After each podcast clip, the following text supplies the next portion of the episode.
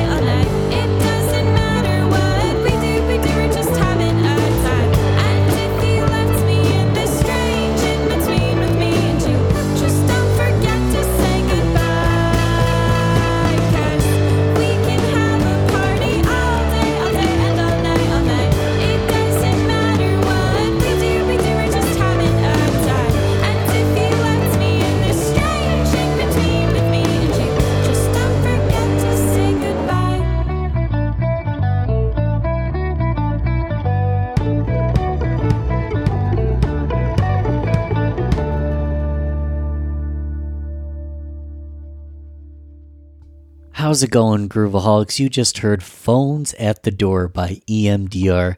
I have Julia of E M D R on the show here today, and, you know, this one was special.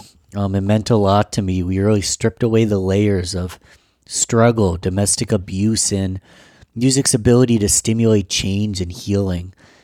Her story's incredible. The music is great. I don't want to talk too much about it. I want you to hear it for yourselves. So here is me and Julia.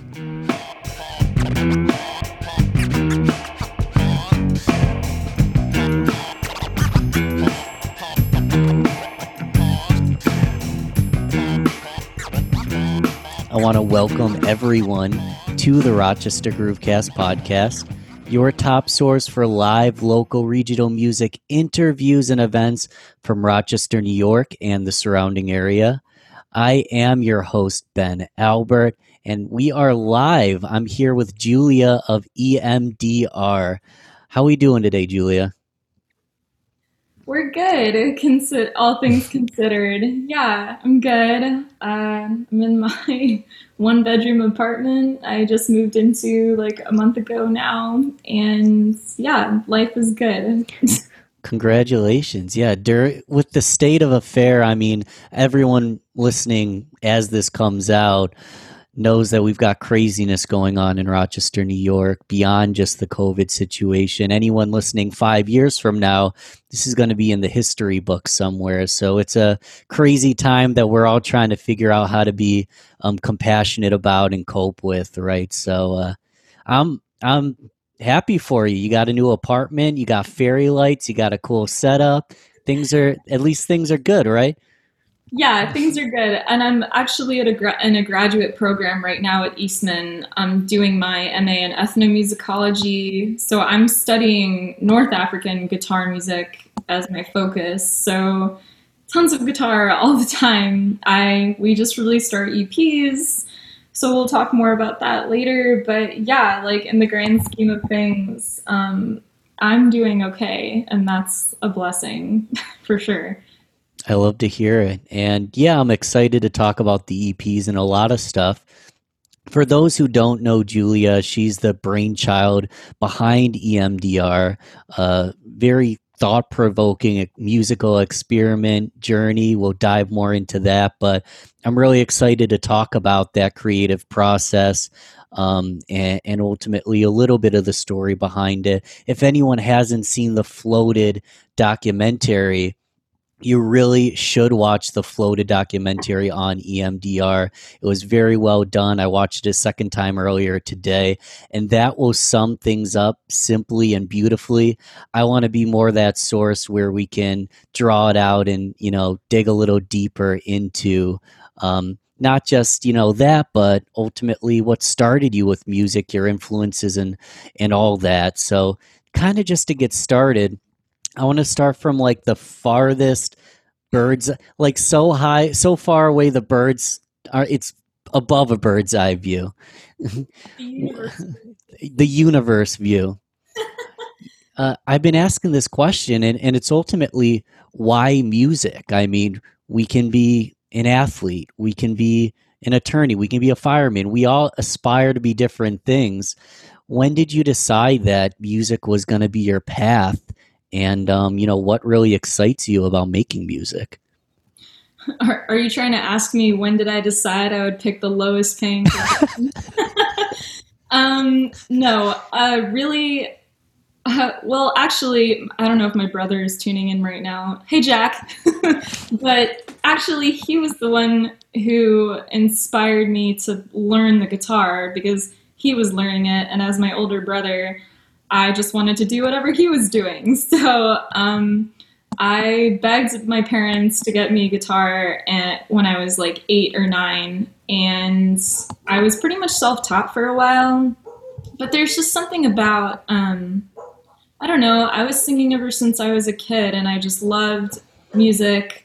I loved, you know, For Everything They Are Not and As Flawed As They Are. I loved Disney films when I was a kid, and I loved the music. Um, I loved its ability to, like, convey certain emotions that you just can't put into words. And I loved its ability to tell stories. And then as I got much older, I realized also through my, you know, musical education that music has this great ability to cultivate a community.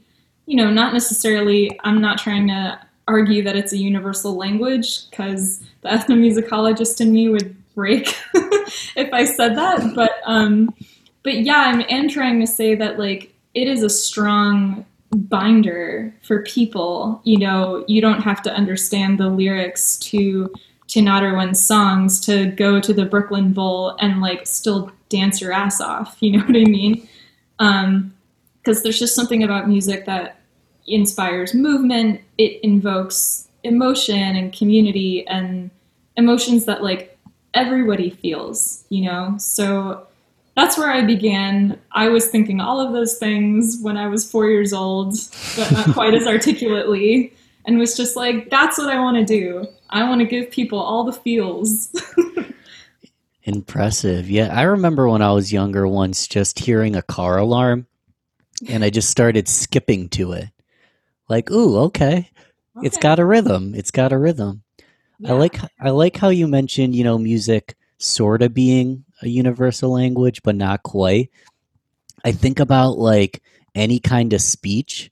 Speech has a melody kind of tone ring to it in itself. And um, yeah. sometimes just listening to languages that I've never heard before, there's a, a, you know, a beauty and a sound and music and just that. So that's, that's a cool thing. And you, so you're a ethnomusicologist at Eastman.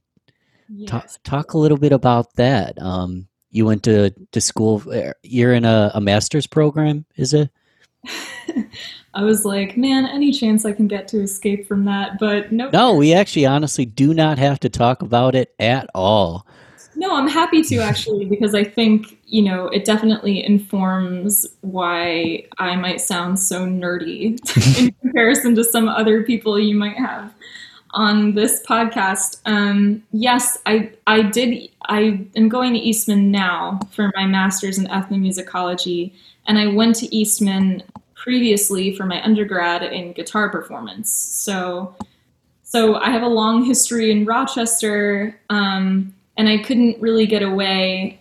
Um, one of the reasons being because my primary advisor now, she's just so specialized in African music, and that's, you know, the continent I'm studying. So it's just made the most sense to stay here financially, you know, in a scholarly way. Um, but ethnomusicology is really kind of the study of how cultures make meaning or make, you know, like the their way of being through music. It's understanding their way of being through music. So it doesn't have to be, you know, um, what we might consider like other cultures, like world music cultures. Like America could be a site for an ethnomusicologist. It's all world music, you know what I mean? So there's people who study Appalachian folk music, you know, from America. Um, I just happen to study North African music, um, guitar music in the Sahel. So I want to understand, you know, why, why this music, why these instruments, um, what, what is useful for these people to employ music in this way? You know, why do they have these dances and so and so? So that's what I do. twenty-four hours of my life, seven days a week.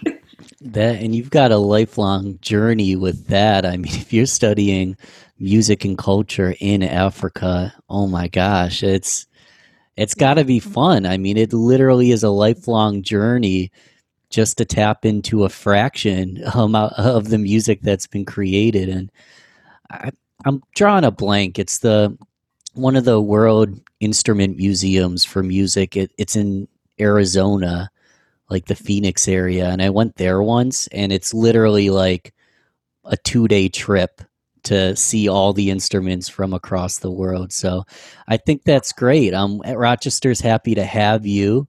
Uh, where, where are you from? So you went to Eastman. Are you local, or did you come to Eastman out of the blue? So I'm from Brooklyn, New York City. Whoop, whoop. Yeah.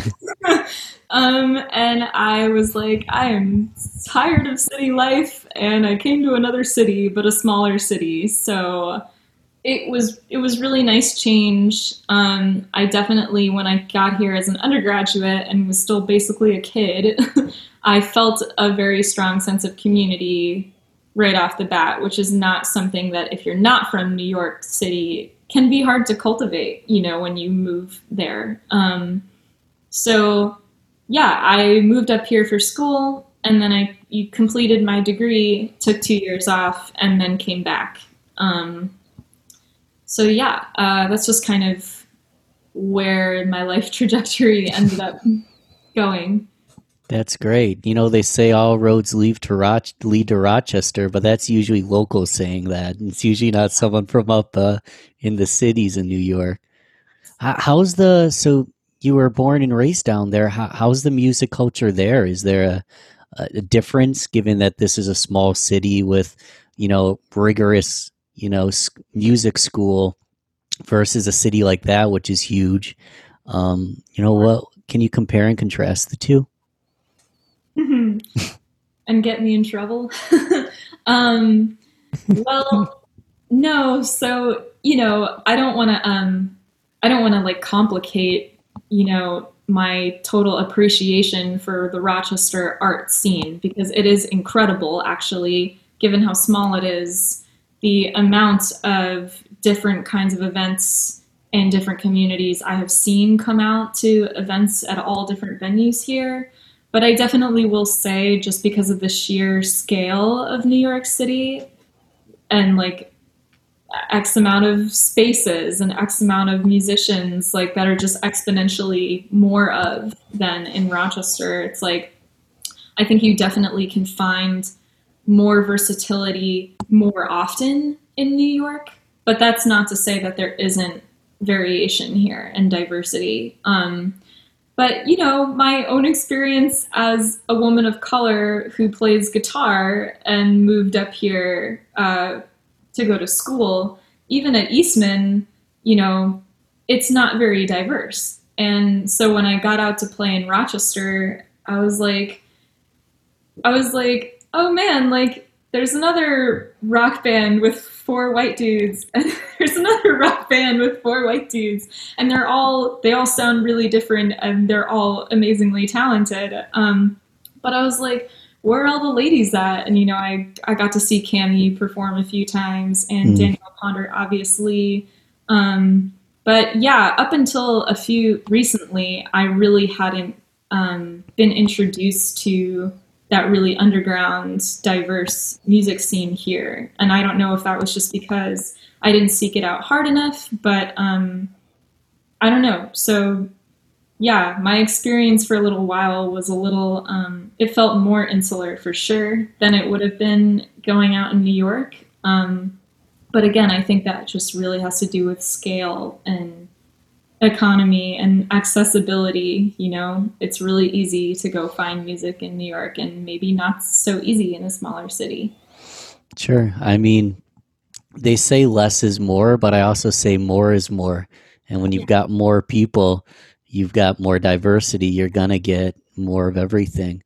I will say, for anybody listening, check out the past like twenty episodes of this podcast. A lot of superstar women in Rochester, but as always, never enough. I mean, I don't know the the metrics, but I feel like it's ninety percent plus men. Um, so I could see coming into a music school playing the guitar, that that had to have been a little shocking and a little shake you up a little bit, you know? A little bit. I was really lucky that I also went to a performing arts high school in mm. New York. So I kind of, I knew what I was in for, you know. I was like, I'm not going to let the boys beat me up and stuff like that. And I'm not going to like not rise up to the challenge of having to, you know, further dig into my music education. So I was prepared, I would say, more so than someone who was, you know, coming from like, kind of like a normal, normal high school, or just like, you know, more of an interdisciplinary high school than like one that's like really focused on just like your art. Yeah. You know, speaking of rising up to the challenge, and, and I want to note again, everyone needs to watch the Floated documentary. They did a really eloquent job of talking about, you know, your band and ultimately the storyline behind it. So I don't want to talk too much about specifically what's in that documentary, but I want to bring up E M D R as, you know, a situation where you faced a lot of diversity and challenges with abuse, and ultimately rose up to rose up to the challenge and used music as an outlet to ultimately uh, be a medicine and grow. So, you know, again, from a spaceship view, tell us a little bit about E M D R and um, ultimately the inspiration behind it and what it's done for you. Wow. Um, there's so many layers to unpack. Um, and E M D R is so fun. Like, I guess what I what I want to say and preface with is that this project has been, I didn't realize it at first, but like it it is my dream project. Like, this was what I had imagined me doing when I, you know, when I was hopefully when I was eighteen and wasn't doing it. And I was like, how do I do this? Like, how do I, you know, make these sounds, and how do I convey like all this stuff? Um, and E M D R, yes, it was like born out of just a really horrific exp- uh, experience in my life. Um, but all that to say was I didn't even um, know what E M D R was um, until much long after that experience was over. Um, so the background bird's eye view story is that I have um, kind of a history of experiencing domestic abuse. Um, and you know, I didn't realize it, but it preceded this event much before I even met this person and actually had these experiences. But um, when I got out of it and I actually was seeking help after, um, some of the counselors recommended E M D R therapy to me, and I didn't know what that was. And they were like, well, it's a kind of processing. Um, it stands for eye movement desensitization reprocessing, E M D R. And I was like, that sounds crazy, but it also sounds like it would be really good for processing the kind of trauma I'm feeling. It was very like somatic, and it was very like attached to the body. So really talk therapy wasn't going to cut it for me. You know what I mean? Um, so as I started doing E M D R, and I, uh, I actually was living in my friend's, I was subletting my friend's apartment for an entire summer. This must have been two years ago now. Um, And I bought that guitar. I bought that pink Fender Strat. It's a mini guitar, and I love it so much. It's just this clunky piece of wood, but I love it, and I need to get it like tuned up. But um, I love it because I bought this, and I had my Boss R C three loop pedal, and I just kind of started like thinking of easy rhythms, easy riffs. Um, And I had like one song that I had written, and I was trying to like develop it and develop it. And I was like, I can't really get this right. Um, so I just turned on my loop pedal actually one night and was like, all right, I'm just going to see what happens if I try to play this progression without stopping. And I did it, and I made my loop pedal, my loop. Um, and I was like, oh my God, this sounds kind of cool. It's like, It's like in eleven eight, and it shouldn't be, but here we go. um, and I started playing some melodies over it, and what I started to realize was like there's like an infinite amount of layers you can add to any loop. So I just kind of created like layer upon layer, and hearing these different rhythms and different cycles come out, I it kind of just hit me like, wow, this is a lot like E M D R. Like I'm processing cycles of an event that happened one time, and I continue to process it and process it until like the magnitude of that event is no longer there. So I think I played that loop for thirty minutes straight and just like kept playing melodies and um, singing and playing these different um, loops over my original loop. And I like faded out the loop pedal and was just like, wow, that's a song. That could be a song. And I tried to write like a few more tracks like that. And that's kind of how E M D R got started.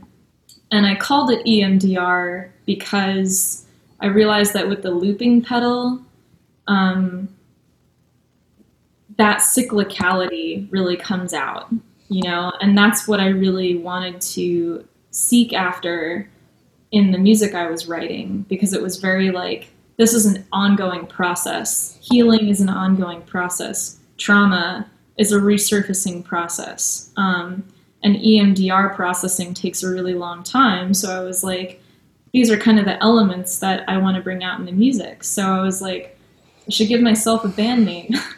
I'm going to call myself E M D R, you know, in the spirit of like M G M T or or M C R or R E M, so, so I think E M D R. I think it's an incredible metaphor. Um, the process of that droning loop and building on top of it, and it's still being there, but kind of creating something larger on top of it, and finding solace in that, and finding meditation and comfort in that. That first track when you we're looping for a half hour. Is that a song that ultimately made it to this album? Yeah. So you can listen to Zero Accountability on the first, it's part of the first E P, um, but you can also hear it in the five E P compilation album that I've been blasting for the last week. Um, but you know, if you are interested in checking out the individual E Ps themselves, they are on Bandcamp alongside that compilation album. So you'll get to actually see how the songs are grouped together. Um, and that kind of tells a story in its own right. You know, like it's not just fourteen songs that are related to each other, but in some ways they also have their boundaries. They have like their kind of, um, what's the word? Well, they have their confined space too, you know? Mm-hmm. So Zero Accountability is the last track on the first E P, which um, the five E Ps also correspond to the five stages of grief. Haha, another metaphor. um, another metaphor surrounding E M D R and trauma. Um, so the five stages of grief, um, read in textbook succession, follow anger, denial, bargaining, depression, and acceptance. So when you listen to Zero Accountability on the first E P, you're going to be like, whoa, she's angry. And it's supposed to kind of evoke that anger, that frustration, the hurt, the like very raw aftermath of trauma and abuse. So, so yeah, it did make it. Yeah. I'm curious. Um, so I love the metaphor and I love the connection, and I'm going to listen for it when I listen to the tracks. Did the stages of grief come first, or did the songs come first? Like, did you write them kind of trying to develop this process, or did you go back and say, oh my gosh, I'm going through the stages of grief? Or was it a little bit of both? How did that work out for you? That's a great question. And I feel like I finally have the answer for you today. Like after really going through, yes, thank you. After, after like, you know, recording in the studio, after writing all the songs, after like, you know, thematizing E M D R over and over and over again, um, I realized that I actually wrote the songs for the first three E Ps. I had, I had um, My Head, Second Floor, Zero Accountability, Lost My Appetite, Insomnia, uh, Over the Counter, and It's Gonna Be a Long Summer. I had all of those songs written, and I was like, you know, like, and when I thought about it, I was actually um, playing these shows live before I had recorded any music. I was like playing these tunes live and introducing them as like new E Ps. Um, so I was like, you know, the first E P, you're going to hear three songs. And then at the second show we did, um, I played the new E P and the songs from the old E P. Um, and I just kind of realized, like, I'm going through this these stages, and, like, my feelings towards what I went through is changing. Um, and then it kind of hit me when I got to the third E P, like, this is a lot like the stages of grief. And I wouldn't argue to say that I'm not going through them, because I really was, you know, I was really trying to process detaching myself from this experience. So I think once the third E P hit, I realized these are the stages of grief. Mm-hmm. And like, I should really try to write the fourth E P as if it really is depression, because I was depressed, but not nearly as depressing as Apex Sounds. So, um, sorry. And then the, you know, the fifth E P, um, is acceptance. And I, d- I kind of, um, I wrote the music for acceptance much later. Um, I actually almost didn't even finish writing it until we started recording. Um, and that is like an entirely different E P. And I think it should sound different. You know, it's a celebration. Um, It's more positive and uplifting. It was like a different stage of my life at that point. Um, so all of the tracks on the fifth E P definitely sound like a, a group love tribute E P. um, it's way happier and different than the rest of the music. So, um, so yeah, in that way, I think the E Ps kind of do follow the nature of the five stages of grief pretty well. It's really cool. I, I want to listen to Apex. I'm sure everybody at home wants to hear it too. Anything else to kind of introduce Apex as a track and, and that E P, you know? Very angry? Very depressed. Very um, sad. The lyrics are depressing. The chord progression is really depressing. Um, for any musicians out there who are listening tonight, like, I'm sure you'll probably hear that. But um, if you've ever owned an iPhone and you had the Apex ringtone in your ringtone library, the first motif or melody that you'll hear is actually the Apex ringtone. So I hmm. I re-recorded it on like a MIDI keyboard when I was recording in the studio, and uh, we put a filter. We we searched for like days for a filter. We finally got to a filter that sounded really electronic and really, you know, kind of chiptune-y, um, a lot like the ringtone itself. So you'll hear that and be like, oh yeah, I know that ringtone. And that is like the loop that cycles and continues throughout the whole song. Um, so you can listen for that. Um, there's a lot of other layers that become loops.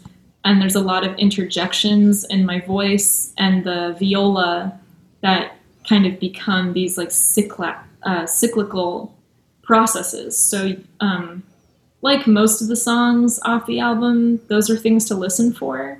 Um, but definitely with Apex, because it, I would say it is the most produced track. We actually had my friend Mike Von Paul, who lives in L A right now. Um, He is a producer and he makes beats. He actually made the entire beat track for uh, this song. So it's a big treat, actually, to listen to this song again, um, knowing that so much orchestration went into it. So yeah. Yeah, that's what I have to say. That is a treat. That I'm going to listen for that ringtone. Yeah. And I'm excited. Let's, uh, let's listen to Apex by E M D R. Yeah.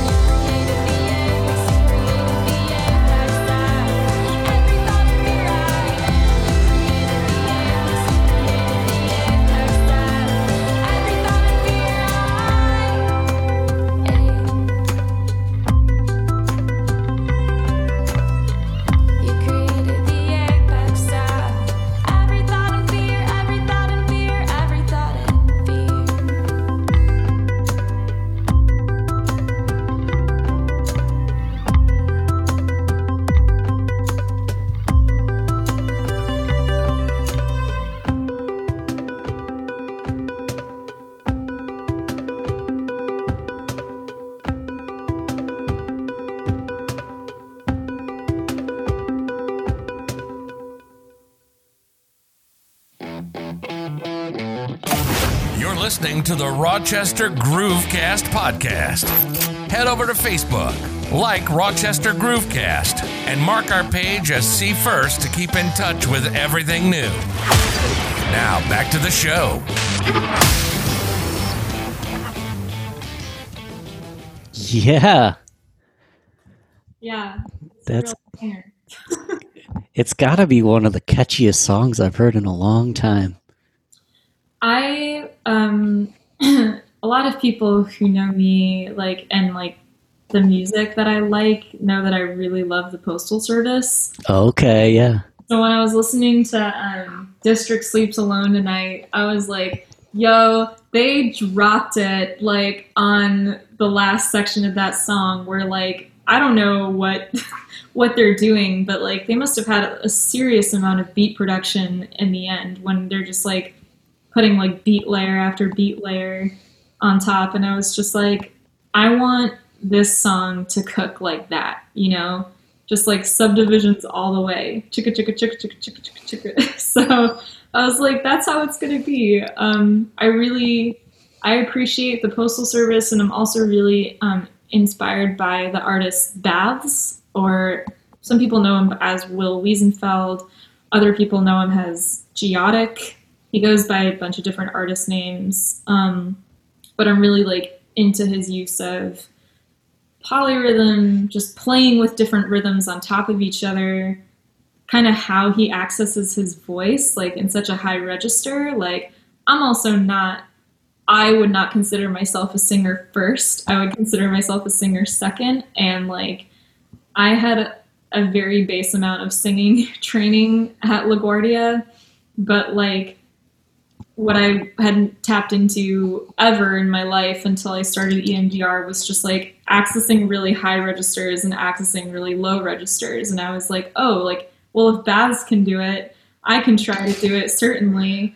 So this song is kind of like a lot of experimentation in like, how far can I push this rhythm? How far can I push, you know, the um, emotion in my voice? Like, how far can I really push my viola writing skills? Because I'd never written for viola before.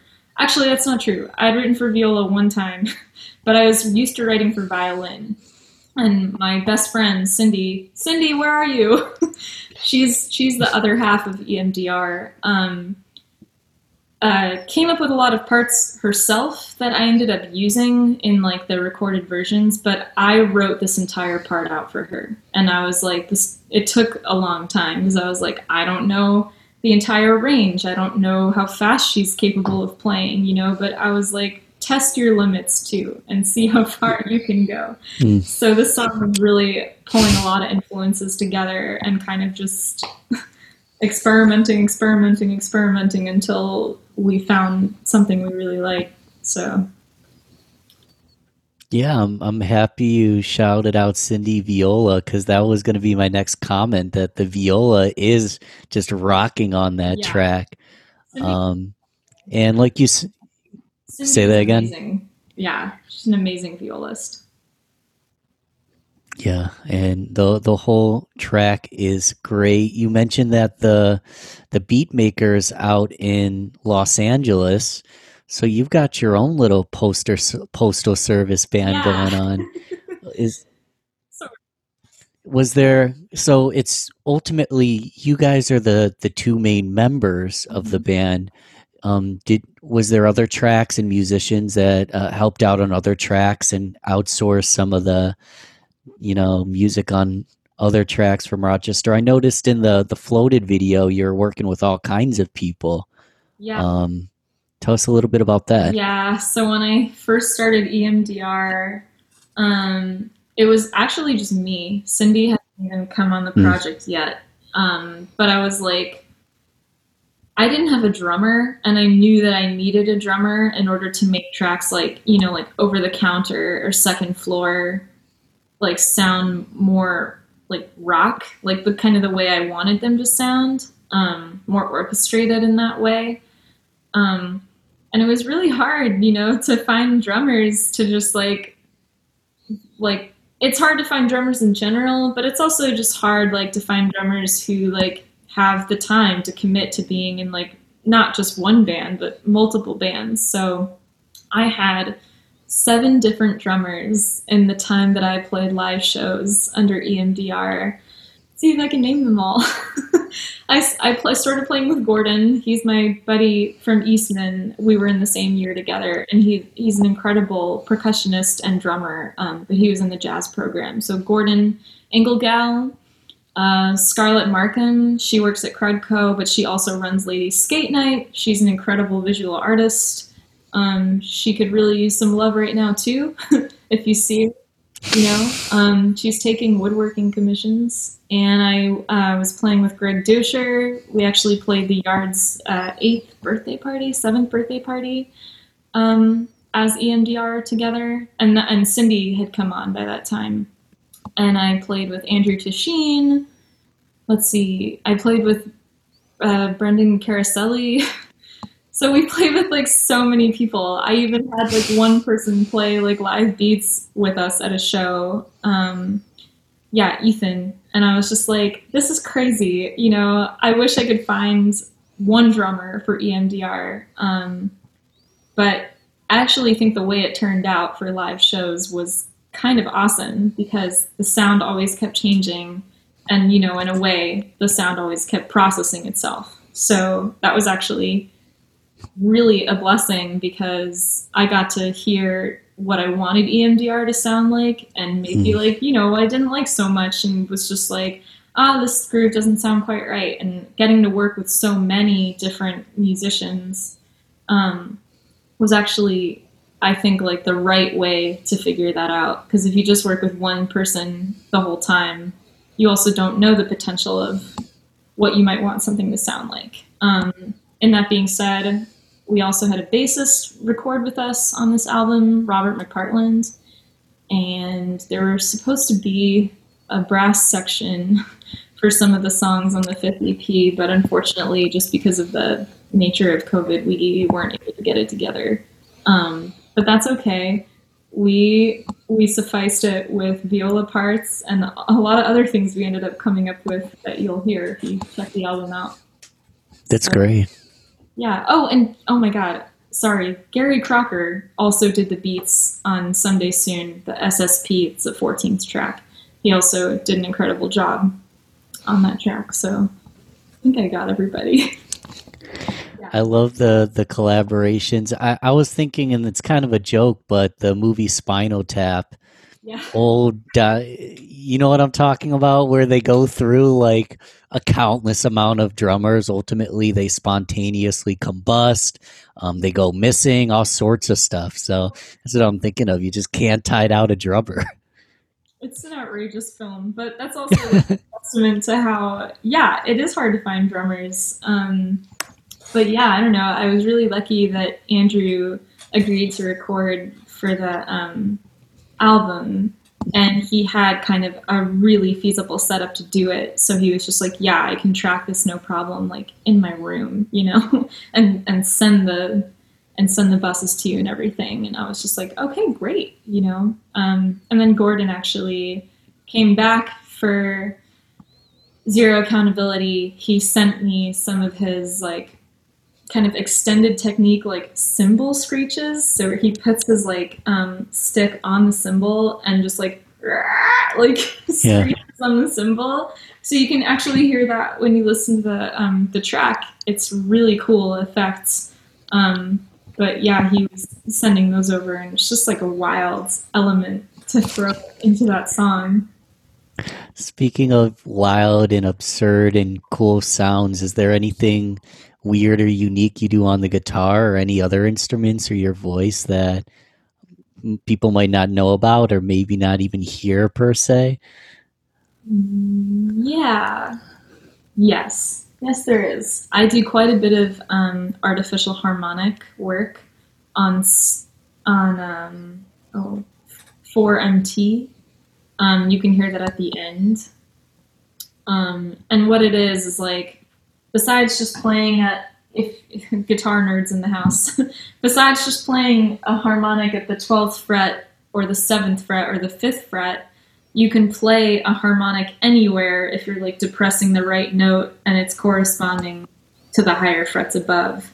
If you're like plucking your finger and keeping one finger on the string and letting go once you pluck the note. So I do a lot of that kind of work on four M T. Um, I'm trying to think, like, you know, when I loop the songs live, actually, there is a lot of funky work that goes into making the loops. So I have to switch from my bass register all the way to my treble register, all the way to the mid register on the guitar when I'm playing zero accountability to get all of the layers mixed right, um, which is not something you normally see. Um, um, and yeah, I mean, trying to think here. Yeah, there's just like a lot of riff work that I feel like is not typically heard, you know, in other genres of music. So this is very, like, I don't really know what you would call this genre of music, but um, depends on the song, right? Yeah, it really does depend on the song, because some of the songs like Insomnia and Out of My Head, or My Head, and uh, Covergirl are all acoustic. Um, just, yeah, acoustic guitar, viola, and voice. So they sound nothing like, you know, Apex. Um, but if, like, you need to take a break, right, from all of the promotion of tracks like Apex, so I put those songs in there, you know, to kind of give, like, the other range of emotions, you know, of E M D R and things like that. So that those are more, I would say, like, folky, indie, folk-oriented. Yeah.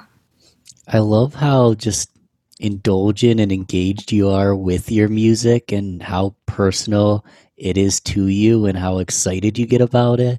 Um, 'cause I mean, you know, every song on your album, you know exactly what you did in every song. Uh, and I love that. I mean, a lot of times musicians just write a song real quick, move on, uh, kind of relearn how to play it live. I've seen a lot of people do that. Nothing wrong with that. They go and they jam and they do different things. Every single song seems to be like your own personal artwork, you know, canvas masterpiece. I think that's a really cool thing. Um, and it obviously took a lot of time and effort and emotional investment to get through all these E Ps and record it and make it work. Right now, we're in the mid, we're still in the middle of coronavirus. We have a pandemic. Do you ever find yourself like, I know I have been, like I was doing super great and then suddenly I had like a bad two weeks and then like I do great for three. And do you ever find yourself like reverting back to some of those initial stages of grief? And uh, how is it, how has this, the virus affected you, you know, not being able to play shows?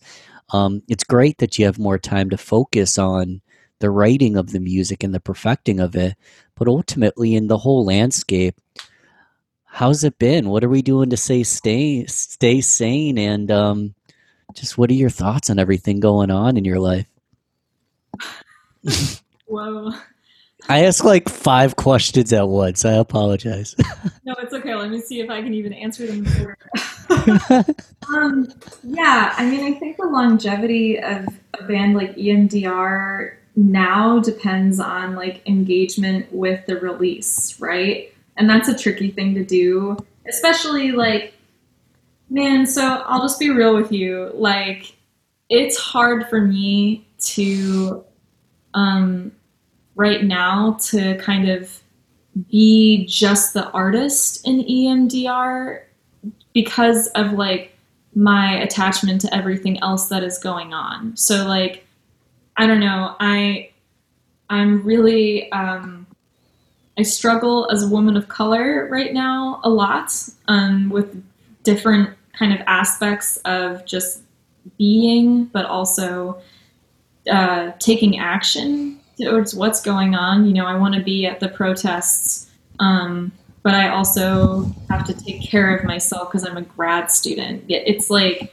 these very like kind of different parts of my identity and my life that are very much politically at odds with each other. Um, and, but, you know, I, I always like really, I try to do the right thing. I really want to stay true to what I think is right. So actually, you know, putting like blasts on hold for a little bit and like just using the release to really tell people like this project is about something more. This project is about something deeper than just music. It's about like these very real concepts and experiences that people, not just in America, but like women all over the world and men, like men can experience domestic violence and domestic abuse with not just intimate partners, but family members, friends, you know, like, um, and that the project was always about that. It was founded in that, you know what I mean? Um, and so with the release, I'm really actually trying to raise kind of awareness about that and kind of, especially right now, how like communities of color are extremely affected by not coronavirus and by domestic abuse, because the two together are a, a recipe for a shit show. You know what I mean? Imagine being quarantined at home with an abusive partner. Like that is something that a lot of people cannot wrap their head around. And um, it's really hard already for victims to get that kind of support.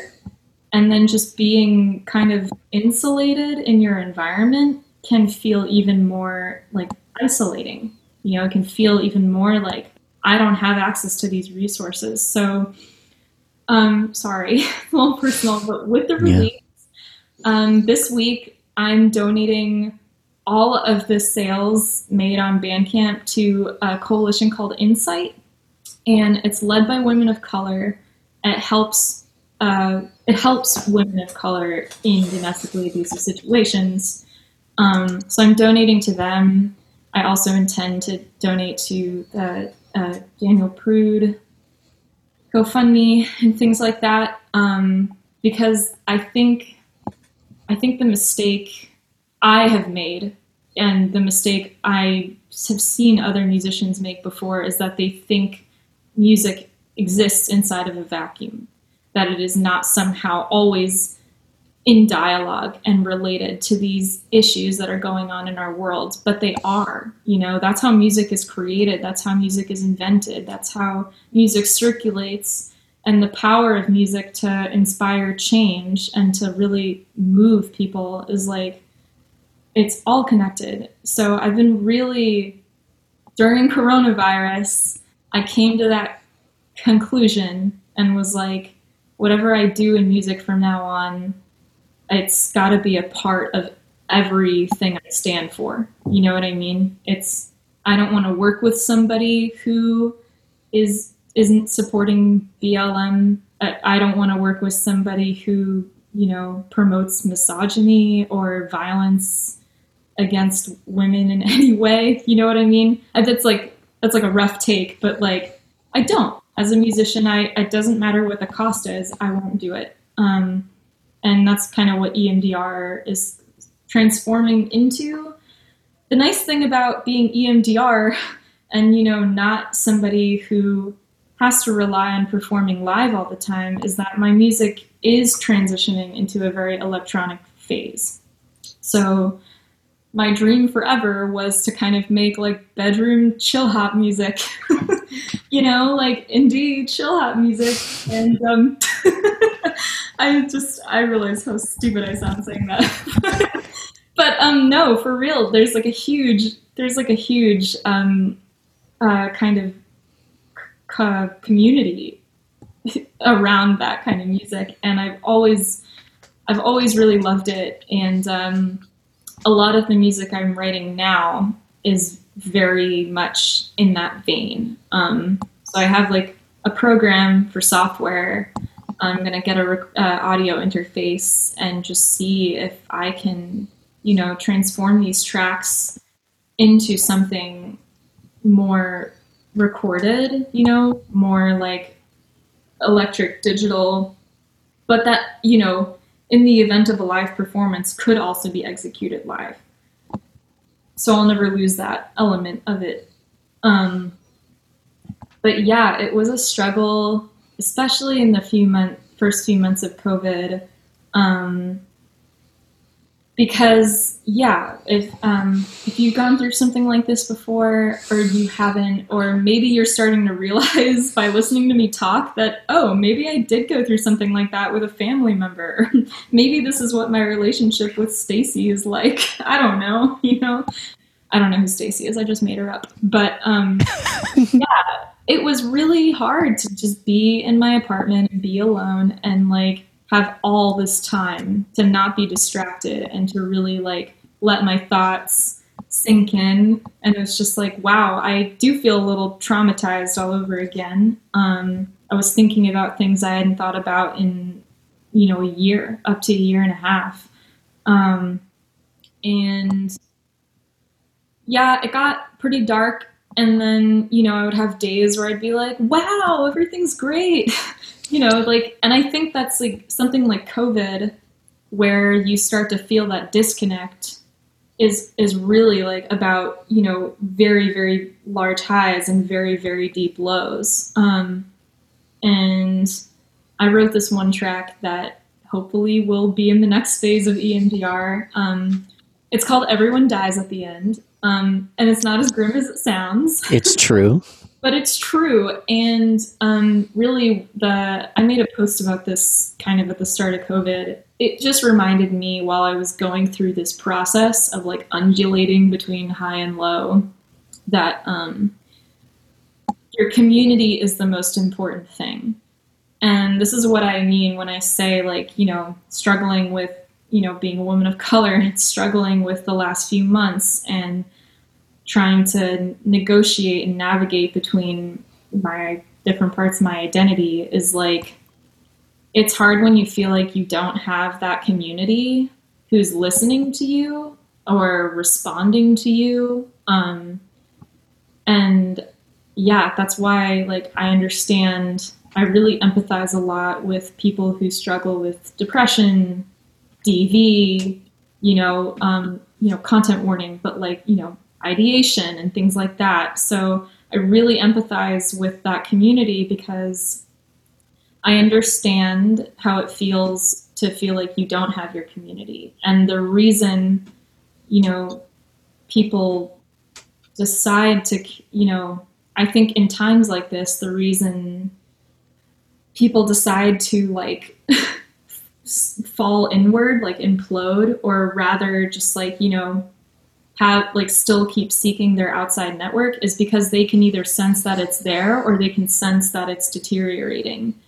Um, like we're very like empathetic creatures, like we're empathetic beings in that way. Um, so I think like if you haven't heard from somebody, you know, and maybe like you notice like, oh, like they, they kind of seem to be okay, but they also seem irritable or like they've avoided their usual routine of posting on Facebook or something, or like they don't even sound like happy checking in. Like that's a good time to check in, you know? It's a good time to like let that person know that your community, their community is still very much present and there, you know?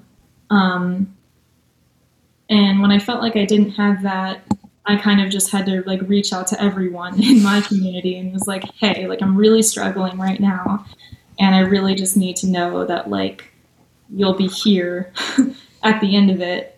Um, and I think that was like a big wake up call for everybody in my life. Um, but it was a big wake up call to me too. It was just like, who am I really there for? And like, how do people know that their communities are there for them? It's not just about showing up. It's about like, how are you showing up? So, um, yeah, so COVID really made me like sit with that for a long time. And, uh, yeah, I think that's, that's like going back to the very start of the podcast. I feel like that's the power of music. Mm-hmm. You know, that's the power of powerful music is like, you know, I see people at B L M protests all singing, you know, like, which side are you on, my people? You know, like, that is very powerful when you have thousands of bodies singing it, you know? It's powerful when you have one person singing it. And it's like, a lot of movements of social change and human rights and history have an element of music in it.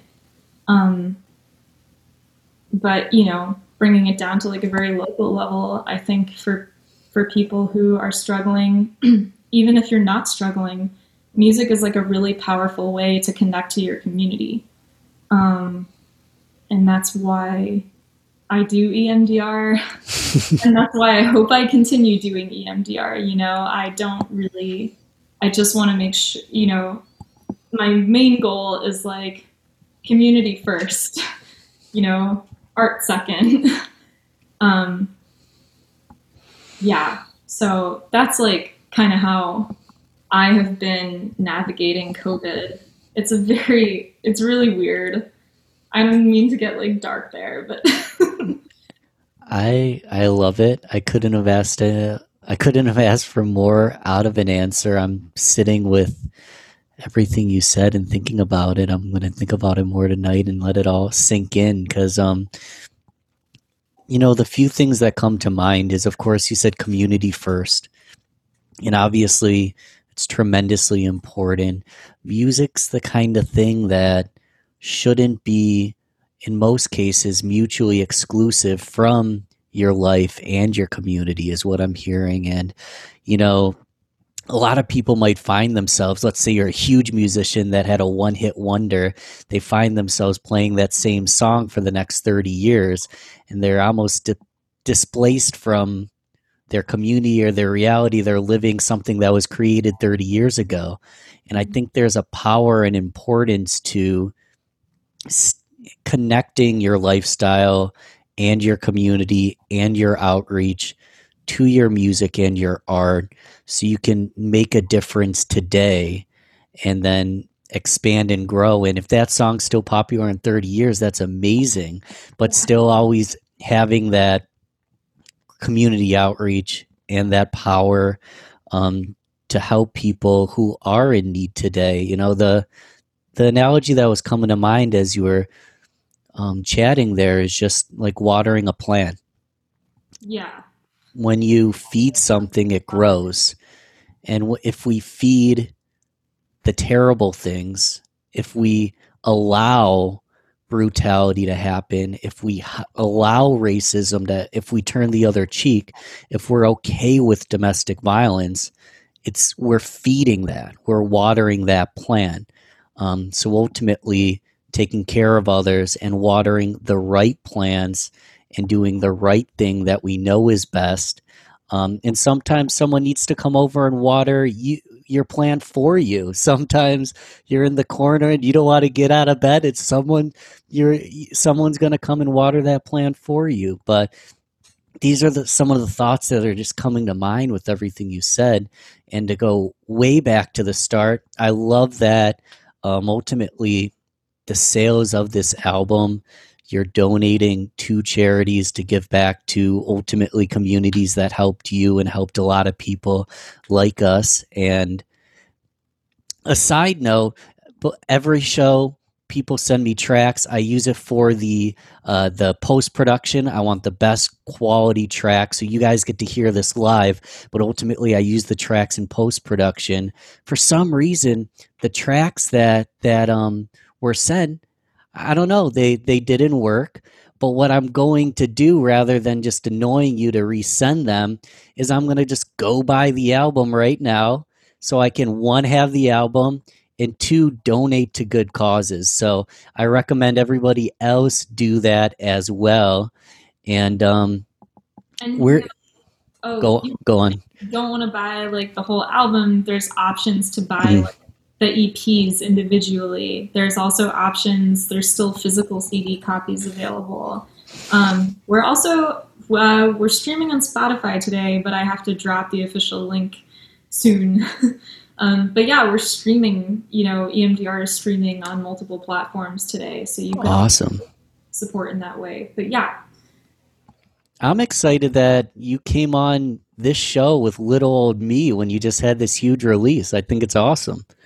Oh, no, I was like, I mean, what better way to like do it than to like, you know, go local. And like, I, I admittedly hadn't heard of Groovecast until the Archive Ravens, hey, Ava, was like, hey, we recommended you for this podcast. And I was like, oh, God, okay. That was so nice of you. Thanks. And, um, yeah, I was like, oh, sweet. Like, you know, we're going to be on a podcast and it's local, support local always. And it's also like a good way for people who have already been engaging in the Rochester music scene with E M D R to kind of, you know, always get different sides and like get deeper and dig deeper. So yeah, it was a great experience for me. I'm hoping it was like an awesome experience for everyone else. Um, yeah. I live, I didn't know what Groovecast was until I started it. So touche.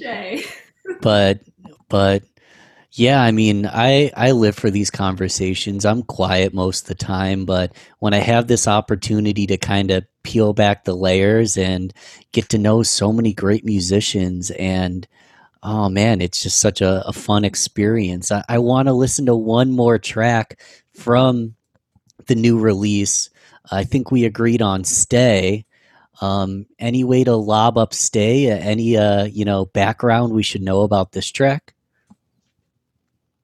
Um, like when I say lob up, I'm thinking of like a baseball, more like a softball analogy where it's just lobbing it up so you can knock it out of the park, because the, the music always, always hits the home run and the music speaks for itself. But anything about Stay that, you know, kind of would introduce us to it. Yeah. Um, Uh, Stay, okay, so Stay is off of the fifth E P, so this is the happy E P, right? But this is kind of like the saddest song on it, um, but it's really like the um, the kind of like most quintessential song of the E P, um, because it's really about, um, it's actually kind of about the aftermath of my um, friendship with this person who the E P is written for. Um, and when they left, it was like, it was actually very hard for me to process that emotion. It was very hard for me to process acceptance. Um, so I wrote Stay with that in mind of like, oh, I wrote these four other songs and now I got to write Stay because I, I wish that feeling would stay, that like mm. kind of positive feeling after going through so much, you know, adversity, having um, new experiences and new friendships that kind of open you back up to your own life. They open you back up to new possibilities. And then having that taken away from you is really, it's like losing, it's like having a best friend move across the country or something. You know, we've, mm. people have uh, experienced that before. It's like hard to lose someone when you know, like, they're a phone call away or like they might come back to visit, but like, you'll never have like, oh, we're like hanging out on the daily or going to this festival together or whatever. So, um, yeah, so Stay is kind of about like processing that um, loss again. Um, yeah, and another loop, you know, like another very simple loop in the guitar from which like the entire mountain of the song is built. Um, Yeah. Yeah, I really like, this is probably my favorite track. Good to know. Let's listen, let's listen to Stay. How about that? Yeah, that sounds great.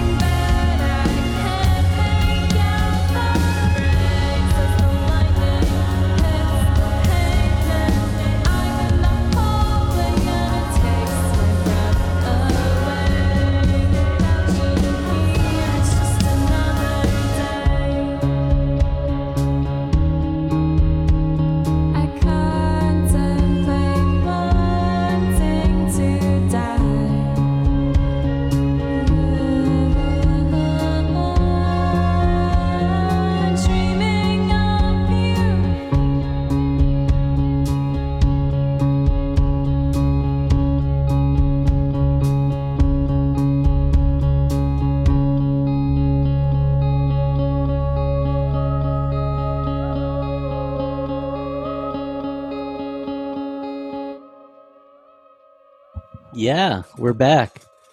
Yeah. You know what? I need to plug my headset back in. I took the headset off so I could dance a little bit and just like listen to it without a big clunky thing on my head. I love that.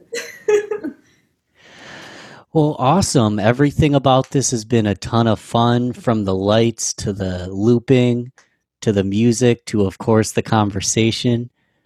Um, we'll definitely have to do it again sometime, because I feel like we're only scratching the surface of some of the things we could dive deeper into.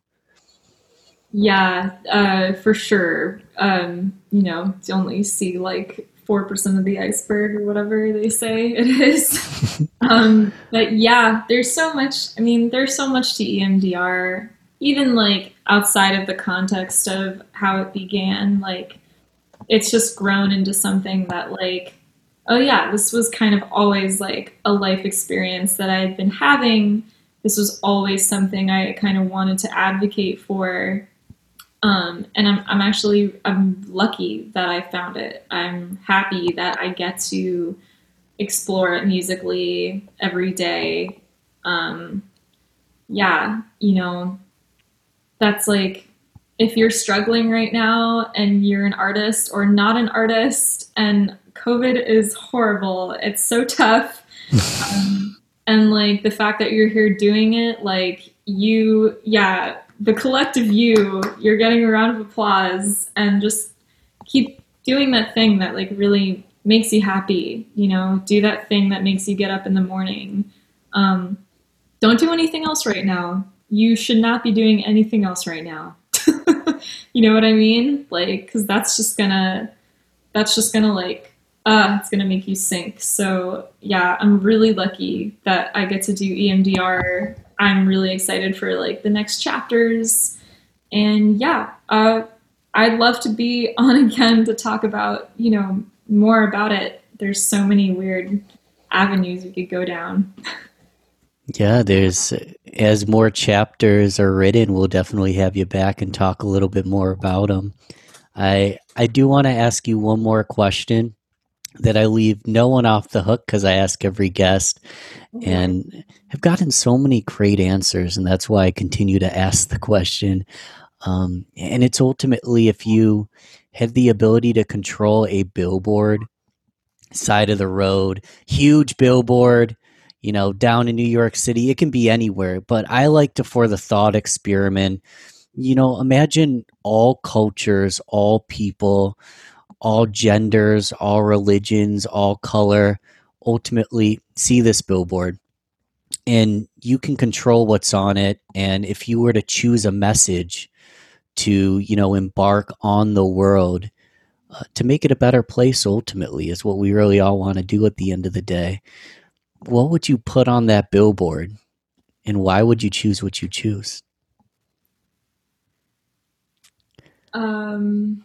And it doesn't have to be one answer, because there's no right or wrong answer. And honestly, there's a thousand great ones.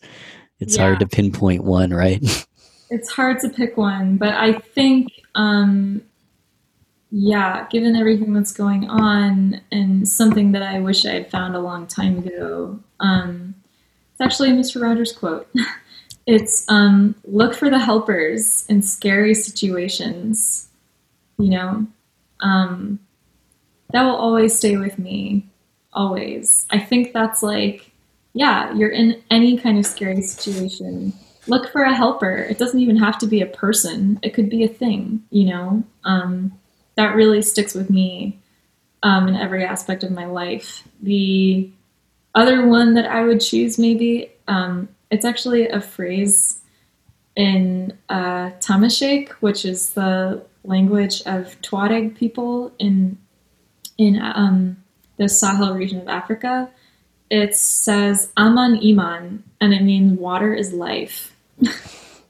um, like we were talking about, watering plant, you know, like you are the plant and you need to be watered, or you are the waterer. And that's like, that is always like a dialectical relationship that you will always have with whatever is around you. You have to take care of your instruments. You have to take care of yourself.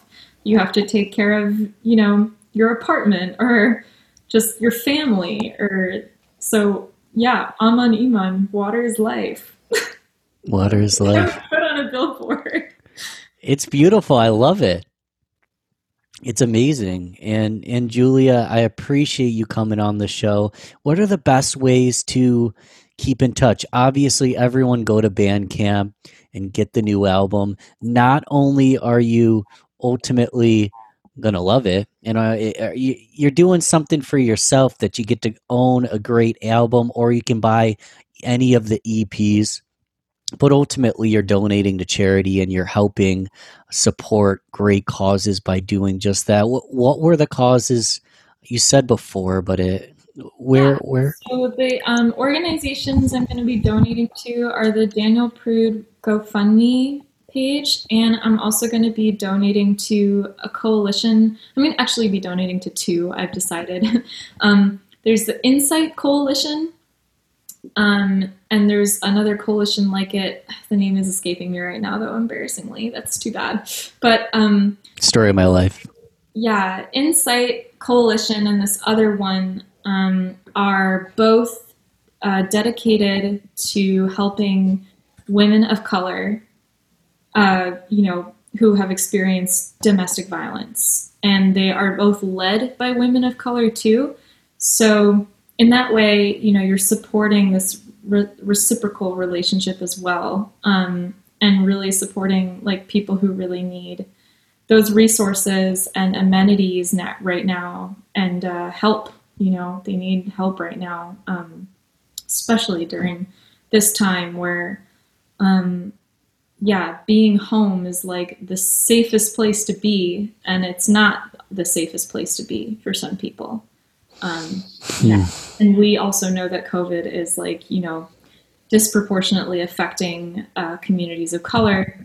So it's even more so important now. Um, so I will be donating to them this week, and I will most likely also be donating to them after this week as well. So yeah, you know, if you buy the album or you buy any of the E Ps, you'll also be supporting that. Um, so it's really a good cause. And I also wanted to thank Ben so much for having me on the on the show tonight. It was really awesome. I appreciate it. Thanks for opening my mind, opening my mind so much. I mean, I'm thinking here, I'm in a, a good relationship. I'm in a comfortable spot, and I'm not in a time of need per se, personally, at this time. And it's easy to have your blinders on to the fact that hundreds of millions of people are. Um, so I appreciate you bringing that to the forefront, um, challenging my beliefs a little bit by bringing it to the forefront. And is there anywhere else uh, that people can follow you? Facebook, Instagram, where are the best methods to keep in touch? Yeah. Um, so you can also email me um, at emdrbandofficial at gmail dot com. That's emdrbandofficial at gmail dot com. And we are also going to be streaming um, starting this week. So you can also search E M D R on Spotify and find the album there now. Um, uh, there should be a hyperfollow link that I sent Ben. He can post that in the Groovecast page. And, um, but yeah, Facebook, Instagram. Um, we also have merch for sale. So if you go... I can post a link to big cartel dot com. If you just search emdr dot big cartel dot com, you can also buy merch. If you're wanting, you know, that fun t-shirt or the fun tote bag, we also made those in light of the release. So yeah, you can follow us on all of those spaces, and uh, we will link up with you. So perfect. Thanks again for coming on, Julia. It's been fun. Yeah, thank you so much, Ben. This this really was um, a wonderful opportunity for E M D R and, you know, the mission and everything. So I really appreciate it. Thank you. Absolutely.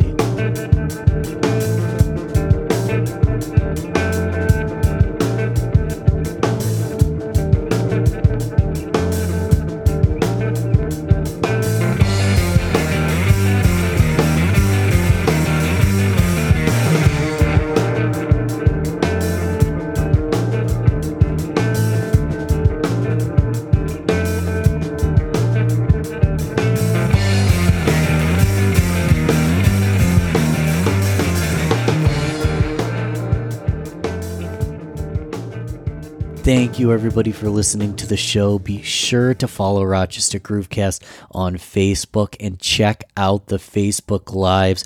Ultimately, Julia did a private performance on the Facebook Live, and she played a song called Over the Counter.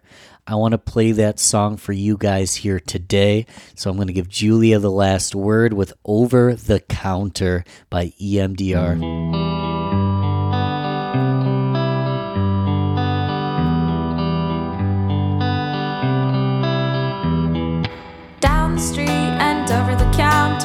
Where I spend most of my days, I accept that it's over one pill at a time. Still I'm lost in the past of the haze.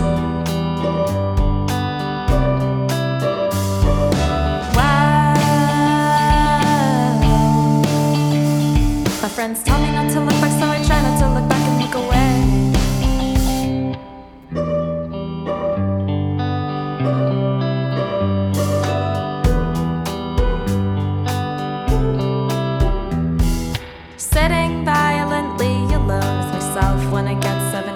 From you, Miles says that he just wants your attention. He'll never say he's sorry, cause to him you're living proof. Tell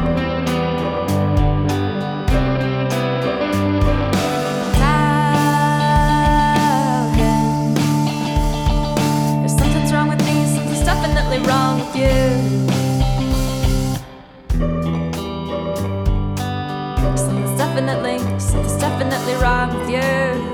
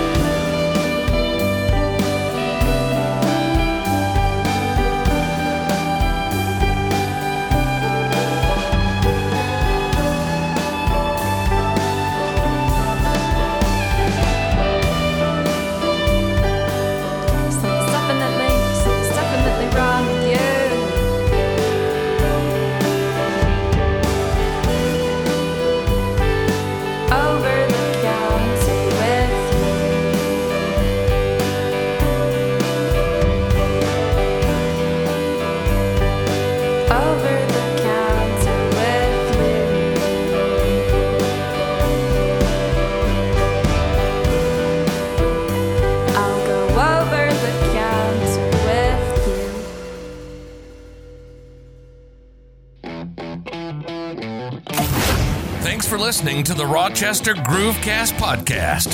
Don't forget to subscribe and remember the fee. Share this with a friend and tell them exactly why they should listen. And don't forget to keep it groovy, baby.